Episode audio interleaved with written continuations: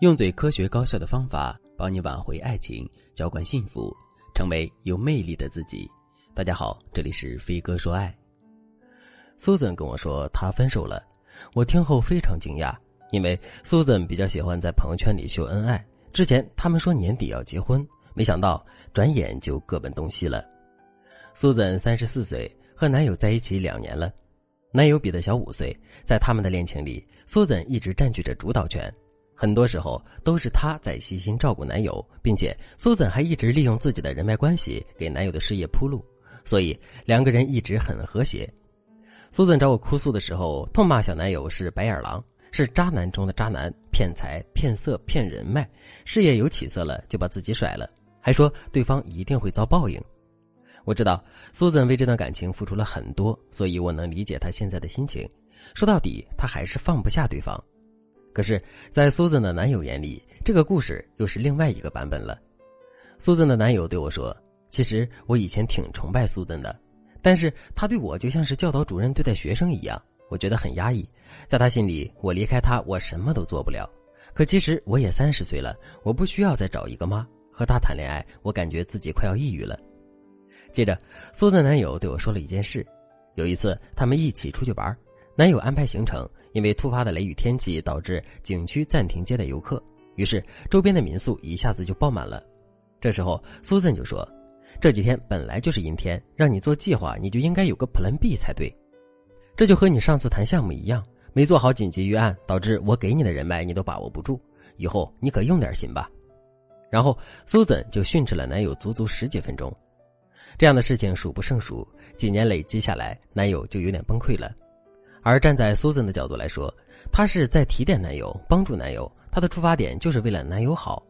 我知道很多人在感情出现问题的时候，付出较多的那一方总会先入为主的认为错全在对方身上，因为很多人都会认为付出多的那一个永远不会有错，即使有错，以爱之名的错误也是可以被原谅的。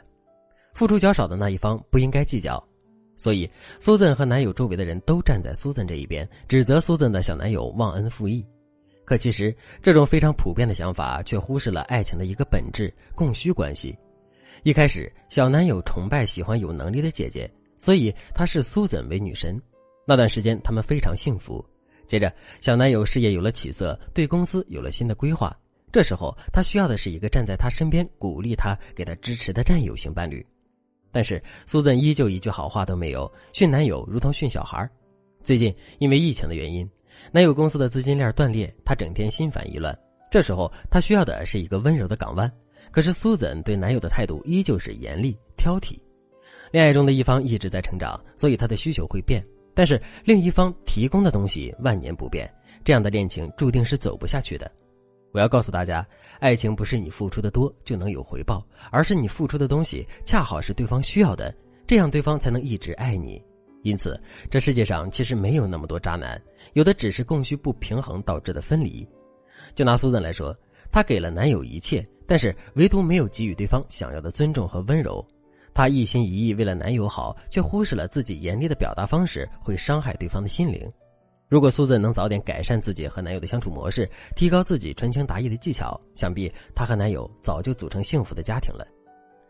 如果你也面临和苏怎一样的困扰，你心里非常爱男友，但是相处起来你总是被对方误解、厌烦，你千万不要伤心，赶紧添加微信文姬零三三，文姬的全拼零三三，我们有专业的导师根据你们的情况设定专属策略，帮助你提高传情达意的能力，让对方感受到你的爱。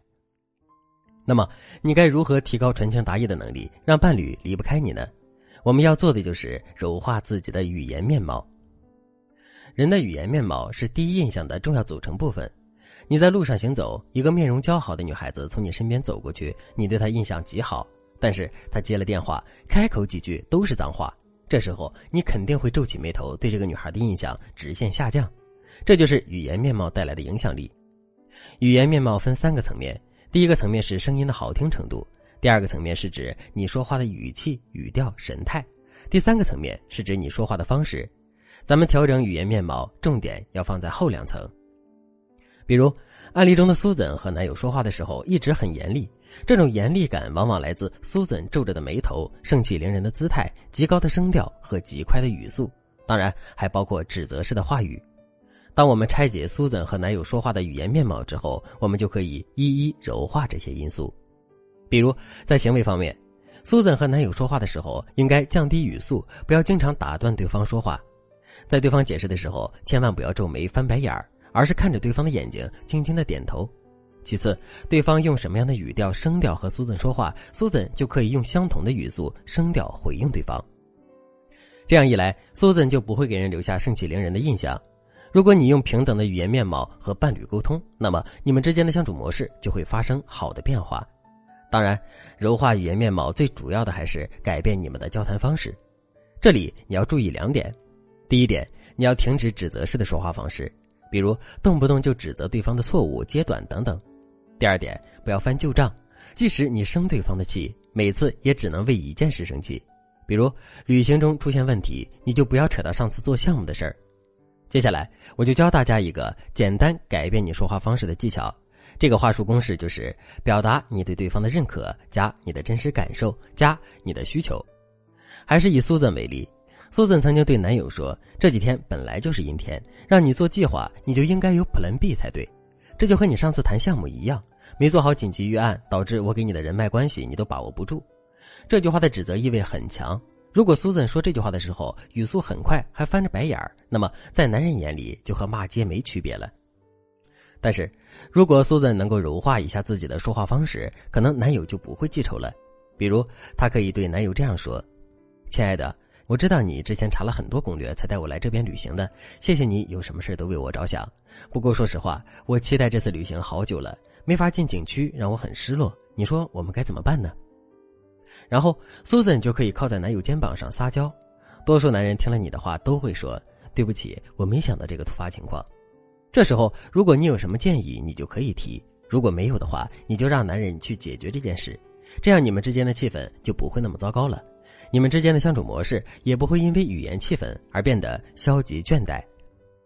眼下，苏珊已经意识到了自己的不足，也学会了很多改善自己语言外貌的技巧。在我们的帮助下，苏珊小男友的复合意愿也比较强烈，相信他们的未来会很幸福。如果你也和苏珊一样深爱着伴侣，却不被他理解。如果你因为自己的刀子嘴豆腐心而在感情里吃亏，今后也不用再苦恼了。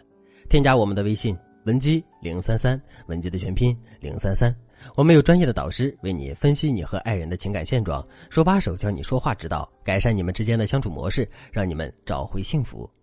好了，今天的内容就到这里了，感谢您的收听。您可以同时关注主播，内容更新将第一时间通知您。你也可以在评论区与我留言互动。每一条评论，每一次点赞，每一次分享，都是对我最大的支持。我们下期再见。